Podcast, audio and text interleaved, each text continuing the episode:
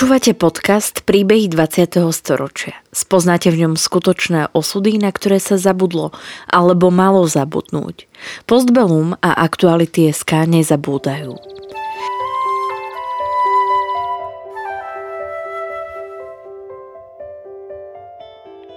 Vďaka konkrétnym príbehom sa dozviete, akým osudovým dilemám museli naši rodičia, starí rodičia, prarodičia čeliť.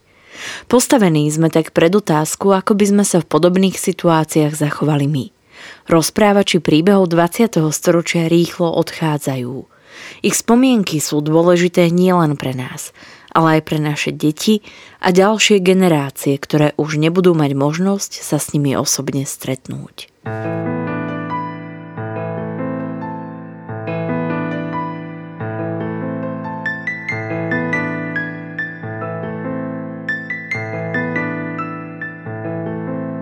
Keby si niekto príbeh Marie Sidorovej vymyslel, určite by ste mu neuverili. Ale ona ho naozaj zažila.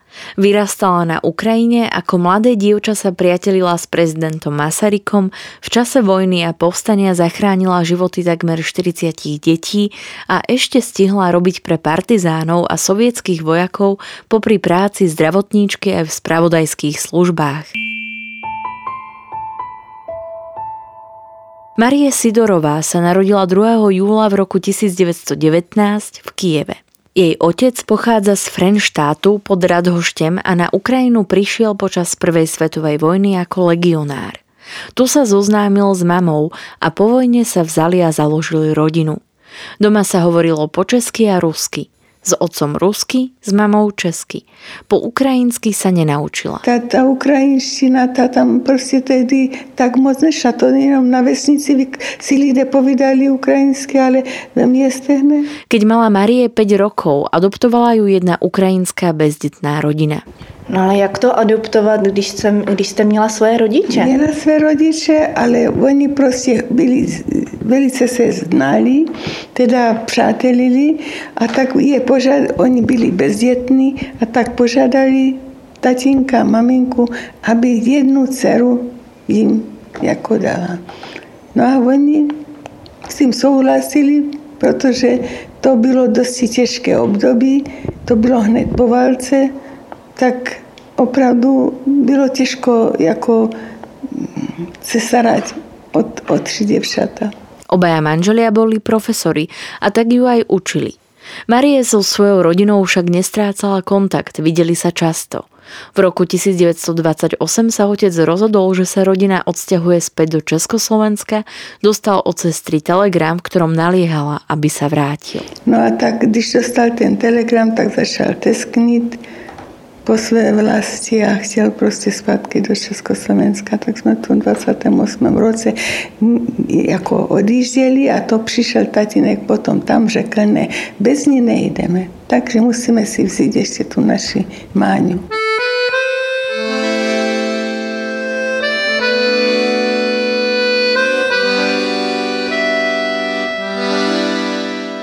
Rodina sa najprv presťahovala na Moravu do Frenštátu pod Radhoštem, ale pretože otec nemohol nájsť prácu, odišli na Slovensko, kde sa otec vyučil.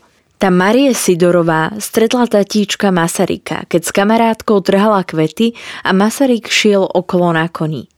Dievčatá ho pozdravili, Marie po rusky, lebo ešte nevedela dobre po slovensky alebo česky. On říká, a ty umíš rusky?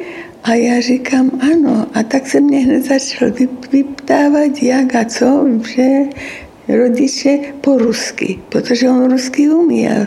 On přece tam zakladal ty, ty legie, že a tak uměl dobře rusky, takže prostě se mu začal po rusky mluvit. No a potom leda, co jsme mluvili a on nás potom pozval, říká, děvčata, a víte, kde já bydlím? A my říkáme, ano, na Bystričke. A, a víte, kudy se to jde? Ano, tudy se jde takhle přes most a tam a pod horu, protože to je úplně pod lesem, ta bystrička. No a tam je prostě eh, vílka, která je obehnaná takovým třimetrovým metrovou zdí. Předu má bránu, teda měla bránu, ne, eh, jak bych vám řekla, eh, plechovou Tedy nebyly ještě nějaké zvláštní ty brány, ale ta, ta brána prostě byla veliká, plechová, ale klika tam nebyla. Že, takže když se na ní zaklepala, to se ozývalo, že v, tom, v tom prostranství. A ne, tak my jsme prostě jako, a vzadu byla další bránka, to se obešlo ten ta vilka, a tam vzadu byla ještě malá bránka. A ta, zatím už bylo jenom pole, tam už nebylo nic, tam bylo pole, to bylo tak do pole ta vilka postavena. Vpředu, ne, tady byly domy, tady to bylo jako v tom malém městečku, ale, ale tam to bylo prostě jako do pole. No a my jsme prostě říkali, ano, tak říká, tak přijďte, přijďte ke mně na ovoce. My máme maslovky, krásné velké hrušky a my říkáme, my přijdeme, my přijdeme, ale tatičku nás tam nikdo nepustí. A on říkal, pustí, jenom jenom jim řekněte, že jsem vás pozval, oni vás pustí. No tak jsme si říkali, dobře, a my jsme hned byli ochotní tam jít, že jo, no tak co, tak my jsme tam šli a tak jsme začali tam chodit každý den. Protože to bylo o prázdninách a tatiček Masaryk měl e, e, dovolenou. A vy jste tam potom chodili i každý rok? My jsme chodili, ano, každý rok, pokud tatiček žil a pokud tam přijel, tak vždycky jsme tam chodili. Marie spoznala celú Masarykovú rodinu. Keď sa rozhodovala o svojom budúcom zamestnaní, túžila byť letuškou, ale tatíček Masaryk vyhlásil, že ju nevychoval, aby sa zabila. Pri ďalšom hľadaní jej pomohla Alice Masaryková. Marie sa v roku 1937 dostala na vyššiu odbornú zdravotníckú školu v Martine a Alice Masaryková zariadila, že jej Český červený kríž platil školné, ktoré bolo pomerne vysoké. Táto škola prijímala žiačky až od 18 rokov a skúšky boli veľmi tvrdé. Neskúšali sa iba znalosti, ale kontroloval sa aj zdravotný stav. To bylo to kuratorium zasedalo. Oni takhle seděli za takovým stolem velkým a my jsme tady tu měli prostor a tady jsme museli vyhrnout sukně až nahoru a chodili jsme a my jsme si říkali, no to, to nebyli jsme, ne kvůli tomu, že nám žena ohlíželi, jestli máme pěkné nohy nebo co, to ne, ale jestli nemáme náběh na křečové žily. To jinak, jak měl náběh na křečové žily, už se nepřijalo. To byla tak příma, přísná zkouška. Já jsem strašně prostě eh, chtěla na chirurgii. To je sice nejtěžší oddělení, ale velice mě to táhlo. Takže jsem byla na operačním sále. Dělala jsem prostě jako eh, instrumentářku.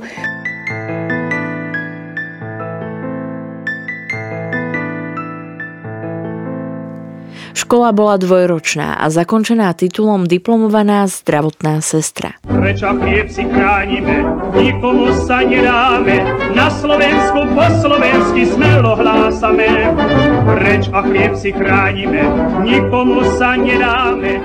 V marci v roku 1939 sa však situácia na Slovensku zhoršila po vyhlásení slovenského štátu. Všetci Česi museli odísť z krajiny a tí, ktorí zostali, boli sankcionovaní. Napríklad tí, ktorí pracovali v štátnej správe, boli vyhodení zo zamestnania.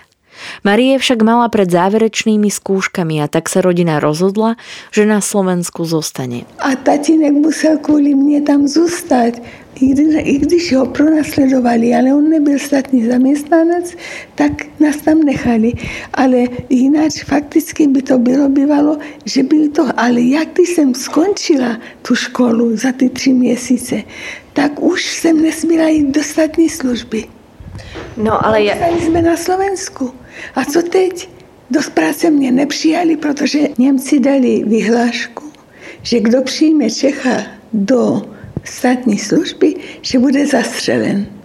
Tak. Vy jste byla jako národnosti české? Teda? Ano, ano, protože tatínek si to nechali, když byl v Rusku.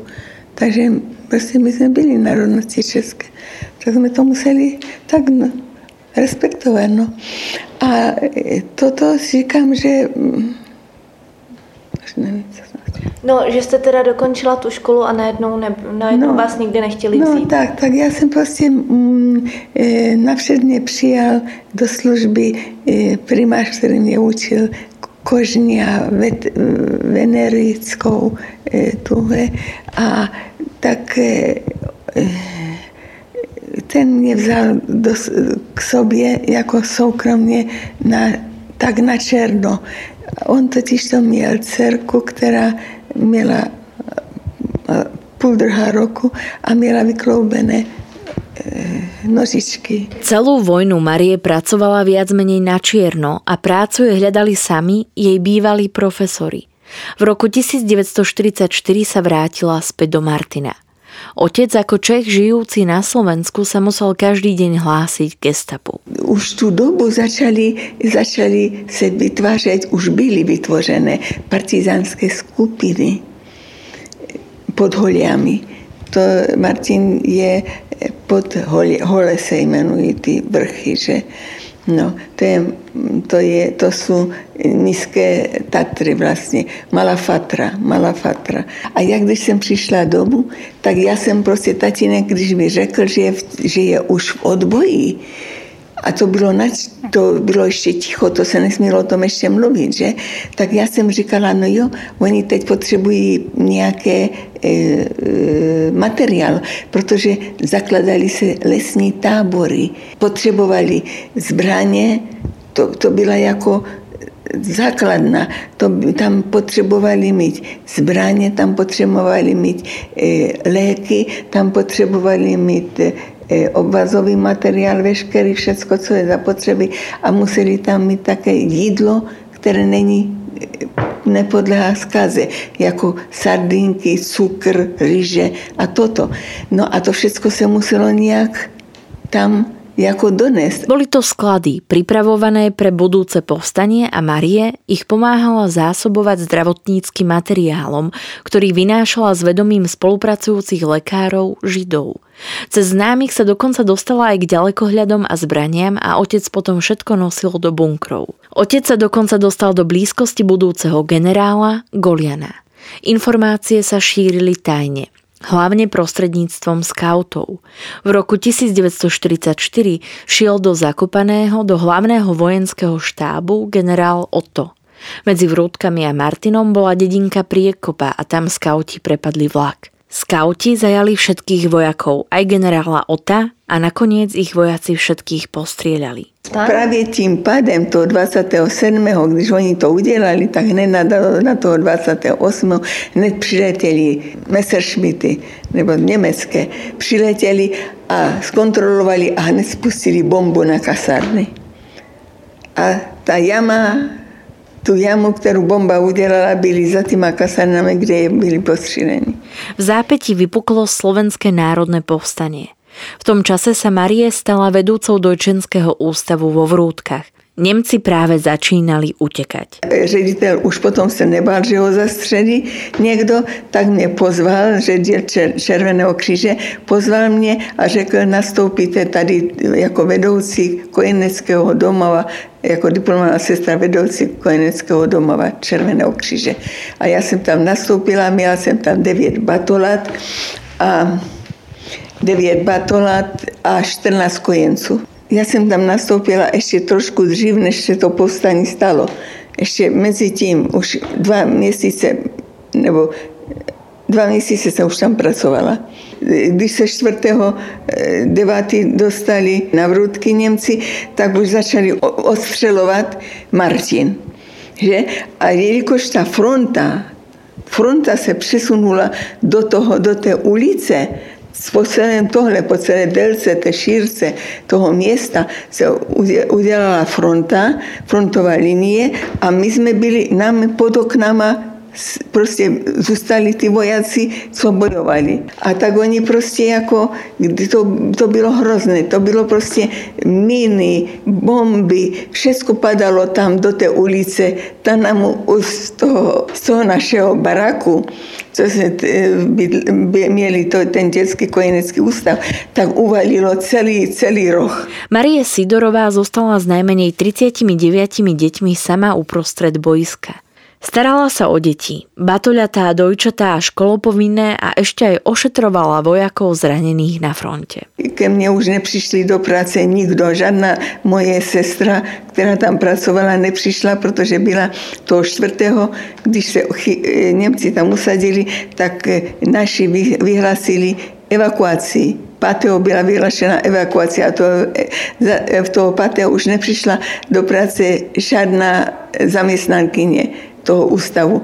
Dole byl sirotinec, tam bylo 16 eh, školopovinných dětí, tam nepřišly vychovatelky a ke mně nepřišly kojenecké sestry, které měly tam být.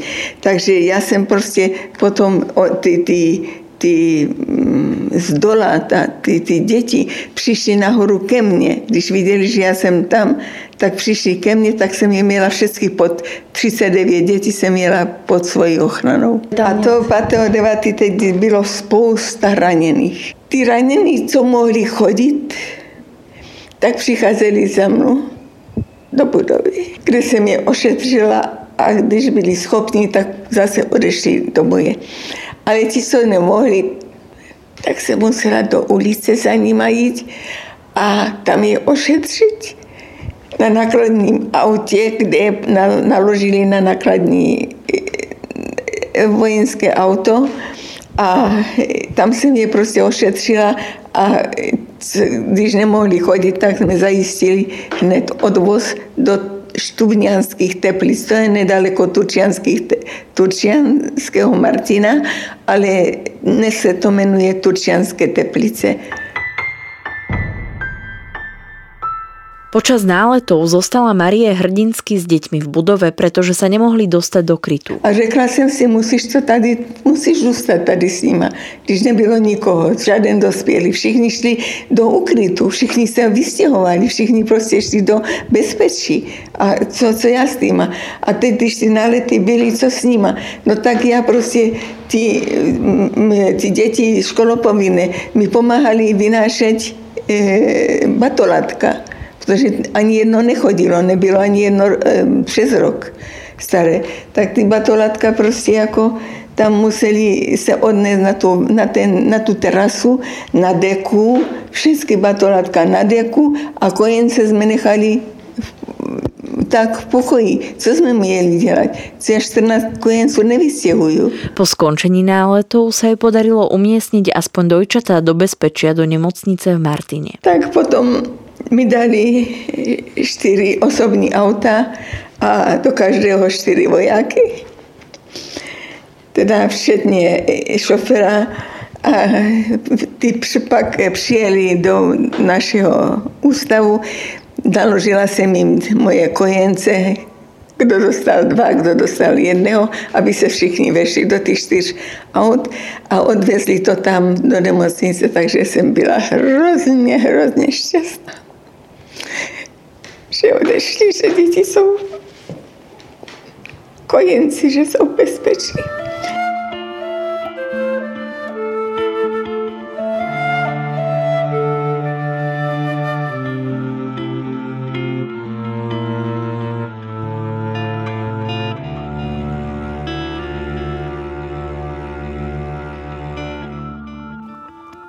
Sama bola zasiahnutá mínou, ktorá jej zlomila chrbticu. Napriek tomu sa s ostatnými deťmi dramaticky presúvali do bezpečia, do Rakova, do Banskej Bystrice, Turčianských teplíc, často doslova pomedzi bomby, až sa konečne dostali pocitno, kde bol akýsi rekreačný objekt.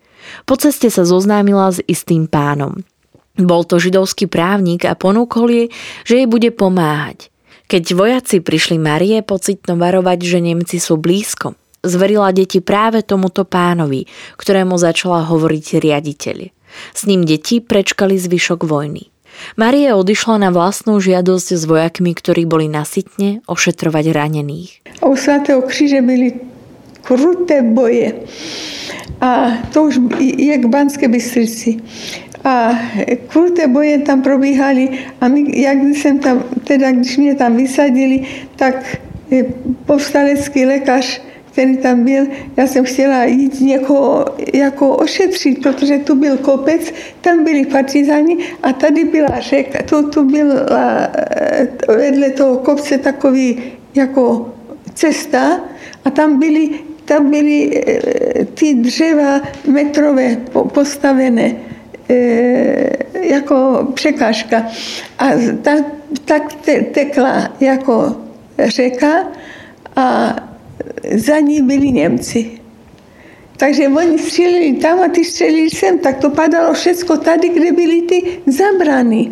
A já chtěla je prostě někoho ošetřit, protože to tam bylo kravalu, pomoc a tak a bolestivé. No a tak jsem chtěla a ten, ten eh, povstalecký lékař mi říká, to, to nejde, tam není přístup, kdy to je zbytečně naše práce, tam se nedá nic dělat s tím, to je, to je prostě beznadějné. Povstalecký lekár ju odviezol do Banskej Bystrice, odkiaľ nasledoval rozkaz do nemocnice do Detví. A v té Detve tam prostě byli prostě raněni, velmi těžce raněni a e, e, byli tam tři lékaři všichni tři byli židé, otec, matka a syn. A tak jsem tam prostě jako také přibyla, no dávali mi ty nejtěžší případy, protože já jsem musela i léčit, nejenom, že prostě budu dělat ošetřovat, ale i léčit jsem musela, protože ty lékaři nestačili. A já, že jsem měla diplom, tak oni řekli, že musím umět všecko. No tak já jsem musela všecko ze sebe vydat, co jsem, co jsem tohle, protože to jinak nešlo, jinak by mě byli zastřelili kvůli tomu, že dělám sabotáž.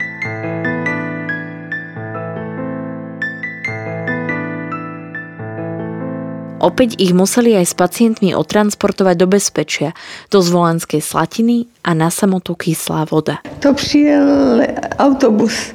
Autobus s tými raněnými, protože my jsme šli dopředu a ranění přijeli za nami. A ten autobus pak nás sebral jako a jeli jsme pod Prašivu. A pod Prašive na, teda e, pod tou Prašivou tam by Němci zaminovali, e, takové pole bylo zaminované před tou Prašivou. To je kopec Prašiva, že? A to pod tou Prašivou, to jsme se tam v lese, jako tam jsme prostě zůstali stát a teď prostě začala palba ale taková hrozná. Prostě jenom červené takové, takové tyhle jazyčky lítali kolem nás. No, já jsem prostě byla mezi pacientama v tom autobuse, teď jsem Teď to všechno začalo vyskakovat, přes, rozbíjeli okna, vyskakovali přes ty, autobu, přes ty okna z autobusu, i, protože dveřma všichni stačili, tak já také vyskočila, ale Nevzala jsem si plášť, protože někdo mi ho vzal, vojenský plášť. A byla zima. A já jsem prostě jako vyskočila a teď, jak jsem vyskočila z toho autobusu, tak pode mnou to bylo takové, jako když se houpete na e, nějakém, e, na nějakém e, struně nebo tak, že pode mnou, to furt já jsem běžela a ono to pode mnou, pode mnou po, víte, takhle je tohle. Až jsem si uvědomila, že jsou to ti, ti co nemůžou stáhnout. Takže to, to bylo všecko mrtvé. To bylo všechno mrtvé. A někteří vás za nohu chytnuli ještě, protože křičel pomoc, pomoc, ale nedalo se nic dělat, protože byla strašná tma, pršelo a mlha se dala krajeť.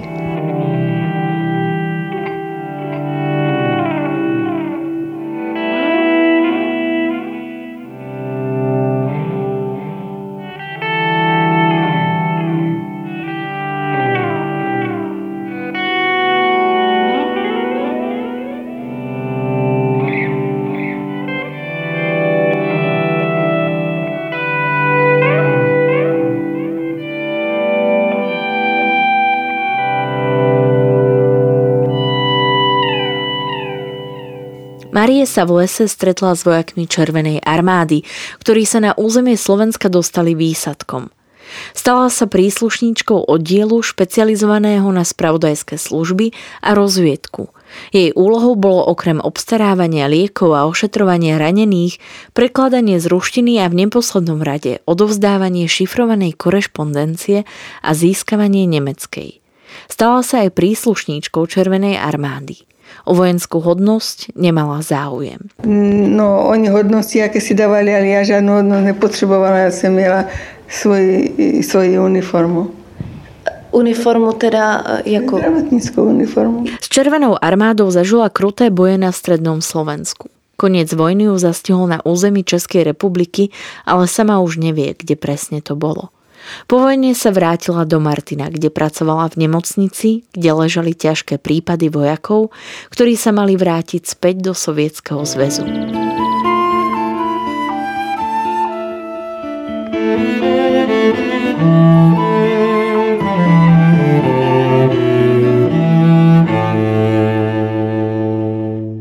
Príbeh Marie Sidorovej v roku 2004 zaznamenala Alexandra Dekanová a spracovala Alexandra Faltínková.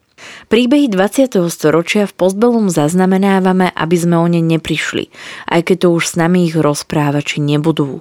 Aby sme nezabudli na ich osudy, hrôzy, ktorým boli vystavení a na dôležité okamihy našej histórie, ktorá dnes býva často spochybňovaná a pre mnohých je neznáma.